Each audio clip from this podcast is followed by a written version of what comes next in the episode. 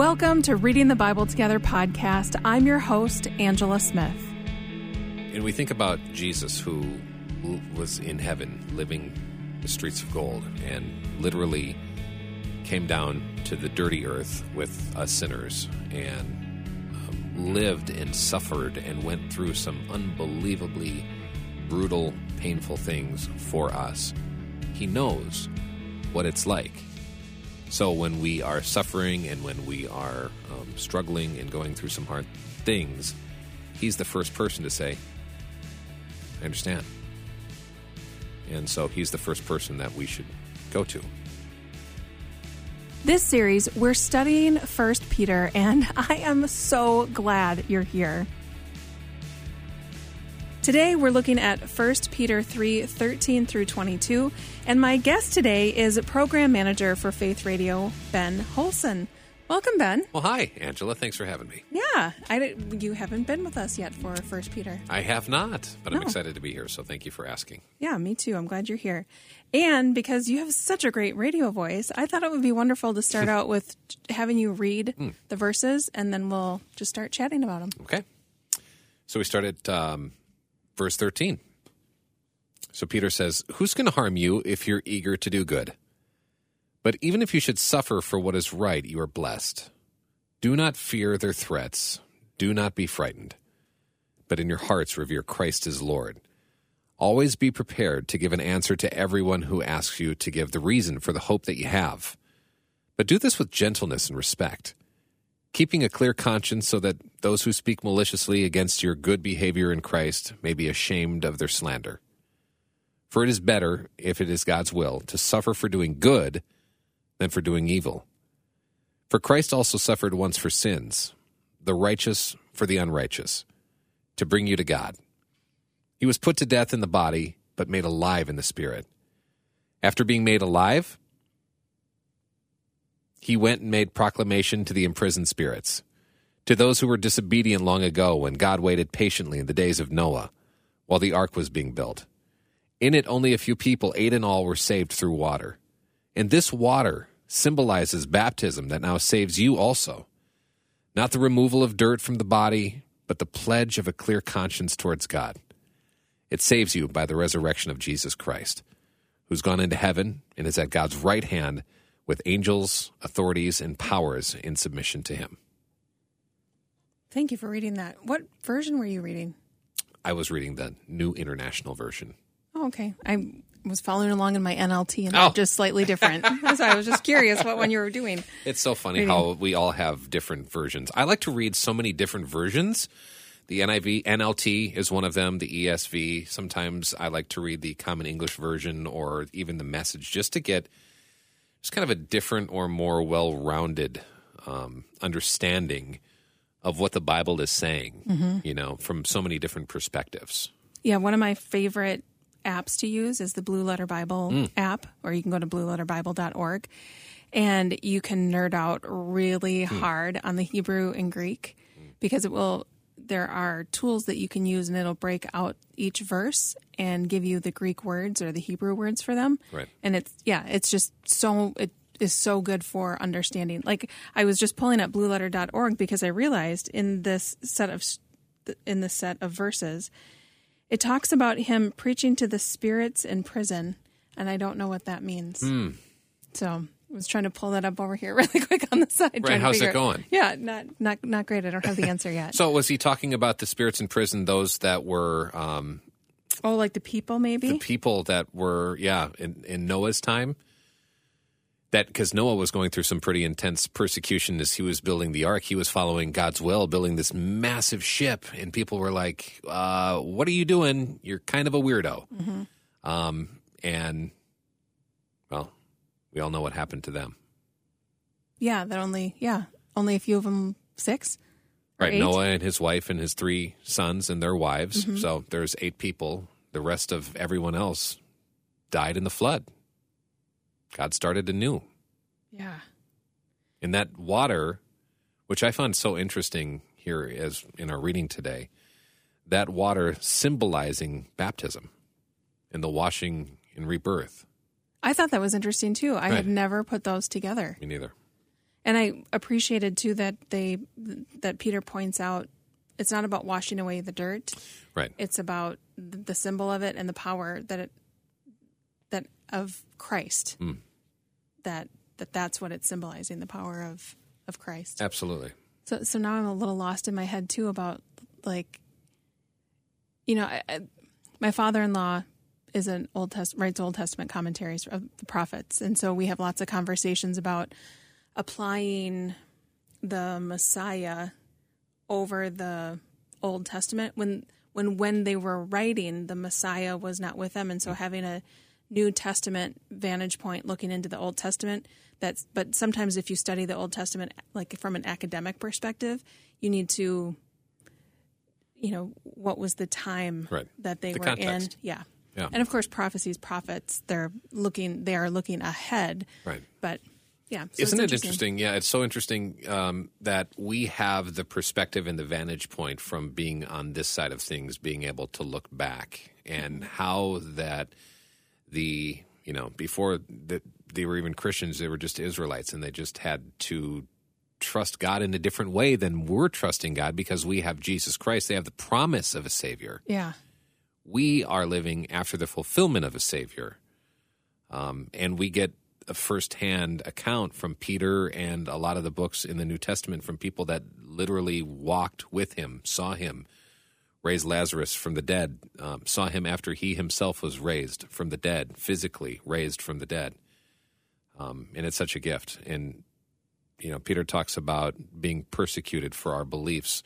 We've been talking about this, you know, last week and again this week too, and how um, to find joy in that persecution, which is just so unbelievably hard to do, and a constant, um, just a constant invit- invitation from God to just say, "Hey, you know, my strength, my power is made perfect in your weakness." And you're going to come up against some really hard battles, and people are going to push really hard against you. But um, to rely on me, and i think that's the key you know where is your focus is your focus on your suffering hmm. or is your focus on him Right. and that's how you're able to kind of walk through walk through that suffering Right. And I think when your focus is on him, there are times just the other day, you know, we're going through just an interesting time in our family. And there's just some emotional and even physical exhaustion. And as I was driving down the street from the radio station, just thanking God for how he's sustaining me and my family through this hard time. Um, it isn't, I'm not going through persecution because of my belief in Jesus Christ, but I'm going through some family issues and suffering you're going suffering. through suffering hmm suffering, right? And God, thank you for sus- sustaining me.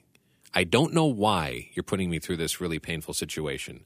I don't know why um, it's so hurtful that I cried to my boss the other day, you know, but I am trusting you that you have a bigger and better plan for us.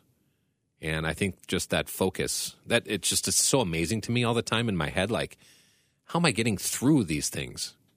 Oh God, it's you, and thank you. It's just that that shift in perspective, you know, yep as you go through suffering. Well, and I th- I think too remembering the vantage the limited vantage point that we have to any any matter, anything that's happening. You know, I think about you know as a parent, you know, the vantage point that our children have hmm. is small about, you know, what's happening or what's going on and so they didn't, may not understand decisions that we're making because the pers- their perspective is limited compared to the perspective we have. Well, then that's like, you know, one million times a million of the perspective difference from us to what the mm. Lord is doing. And so to to know that that he can see, you know, before and beyond mm. and now and that he's that he's working, that there's a there's a process, there's a plan, there's something he's up to something. Mm-hmm. And we have no idea what it is. Right. But there's the trust, yes. even through the suffering. and and there is the hope and the promise there's the promise and where i think we find the hope that he is with us that you know jesus said that time and time again lo i am with you always always the until the very end end of the age. yeah and talk about you know old testament god says that time and again you know i'm with you i'm with you i'm Mm-hmm. with you i will be with you during your suffering Mm-hmm. yeah and i think that makes it uh, survivable. Right. And we think about Jesus, who l- was in heaven living the streets of gold and literally came down to the dirty earth with us sinners and um, lived and suffered and went through some unbelievably brutal, painful things for us. He knows what it's like. So when we are suffering and when we are um, struggling and going through some hard things, he's the first person to say, I understand. And so he's the first person that we should go to. In this last week, as I've gone through some some of the suffering, just one of the most powerful prayers I've ever prayed is three words: "Jesus, help me." You know, sometimes when I, I can't verbalize what's going on because I'm so tired or my head is so full of what I call packing peanuts, Jesus, help me. And I just feel the tender touch um, you know, like it says in verse 18, for Christ also suffered once for sins, the righteous for the unrighteous, to bring you to God. He was put to death in the body, but made alive in the spirit. And after being made alive, he went and made proclamation to the imprisoned spirits.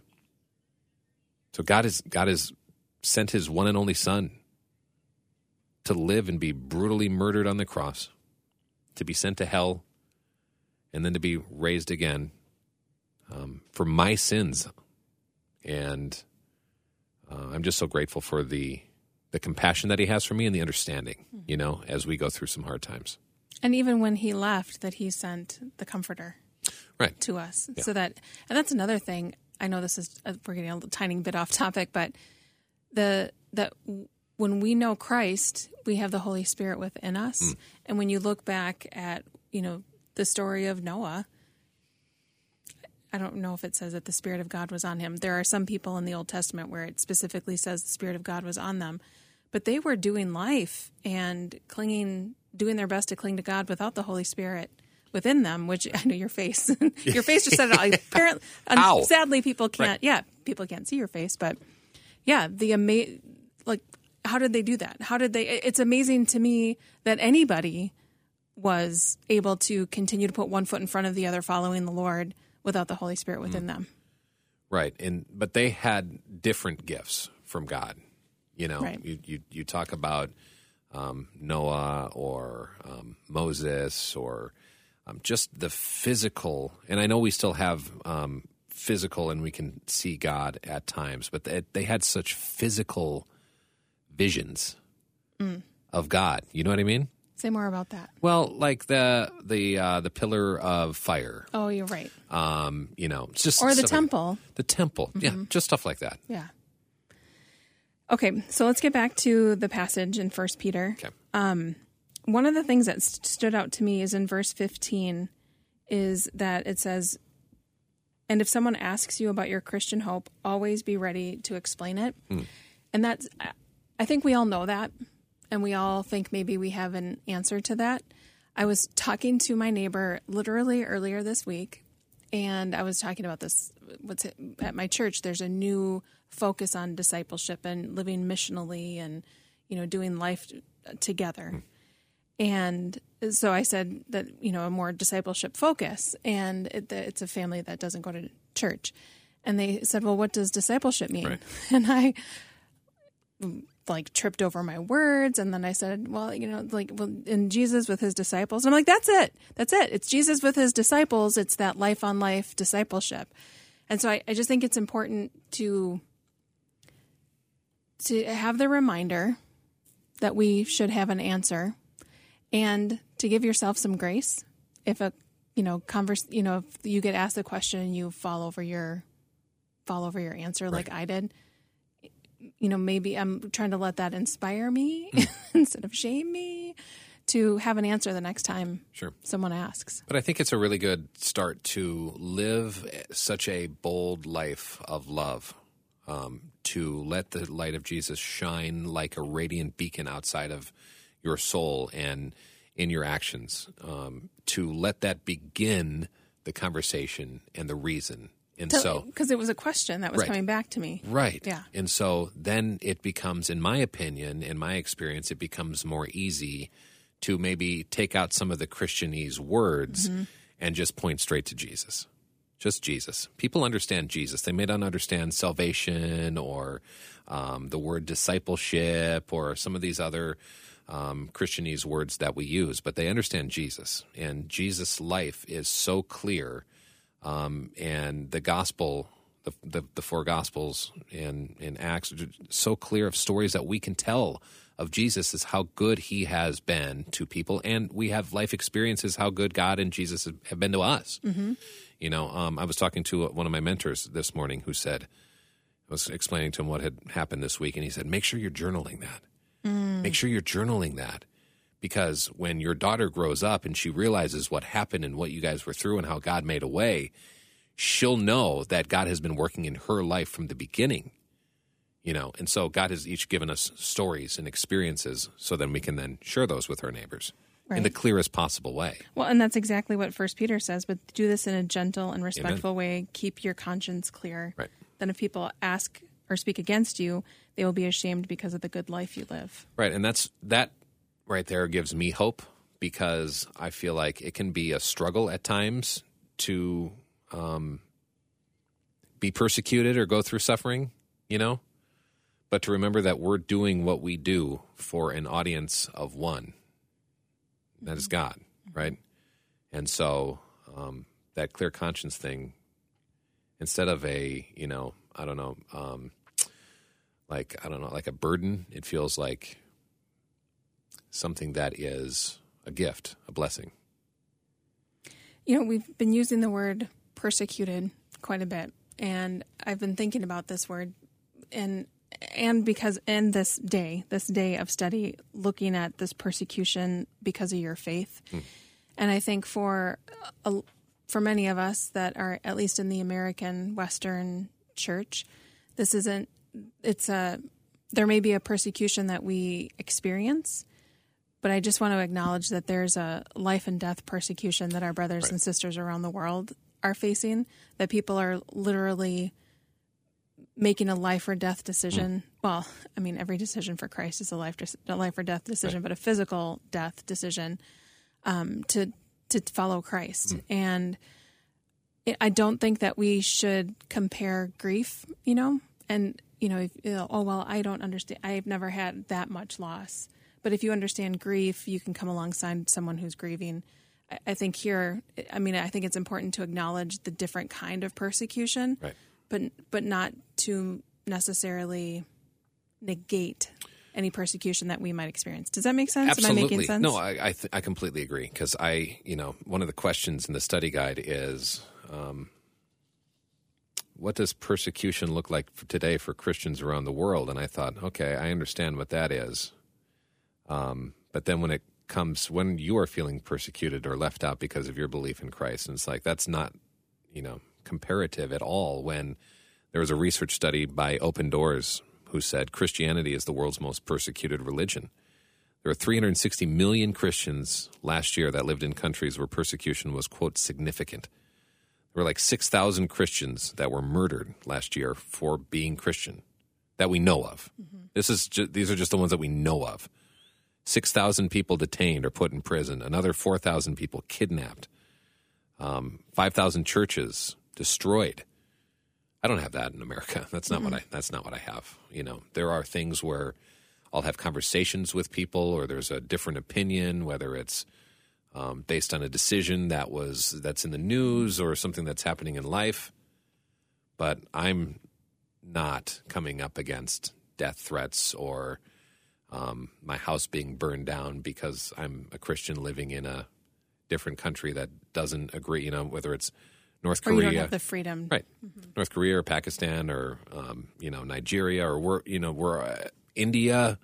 Some, Indonesia. some of these other places where literally you cannot go about and let people know that you're a Christian or you're likely going to be dying or your family is going to be put in prison and or whatever. Your life will be taken away from you.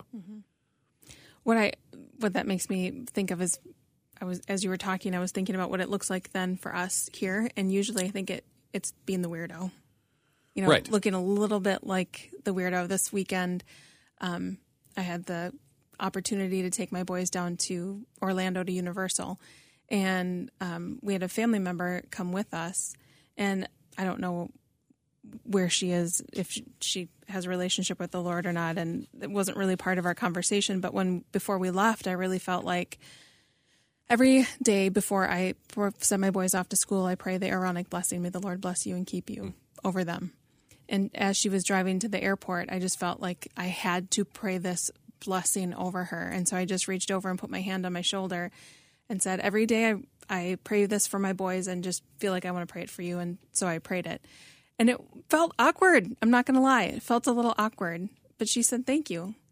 And I, I don't know, like, you know, when you're looking at, I have a clear conscience about that. My, my purpose was to bless her. She's in a time of, you know, figuring some things out. And, but I for sure, you know, could feel the heat of, you know, turning red a little bit and hmm. just felt weird. But I've, but I would rather pray that over her and feel weird about it and act out, out of obedience to what the Lord was prompting me to do versus to have not done it.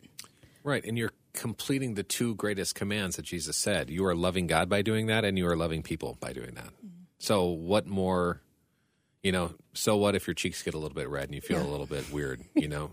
Awkward. I, I, like what you said about being the weirdo. Mm-hmm. You know, let's be, um, let's be so full of love in the spirit and reflecting Jesus that people go, whoa, that lady um, is really joyful, or that lady is really so loving and kind. Like remember, a weirdo, but in the best sense of right, the word. Yeah. Right. I remember working at a you know um, a place before I worked here several years ago, and it was a lot of guys, and it was it was um, it wasn't a Christian organization, and it was um, you know it was just it was kind of a tough situation. I remember um, telling my boss at one time that it was one of the most hostile work environments I've ever been in. Hmm. But as I left every single day, I stopped by everybody's office on the way out and I told them I loved them. And some people thought it was weird. I don't care.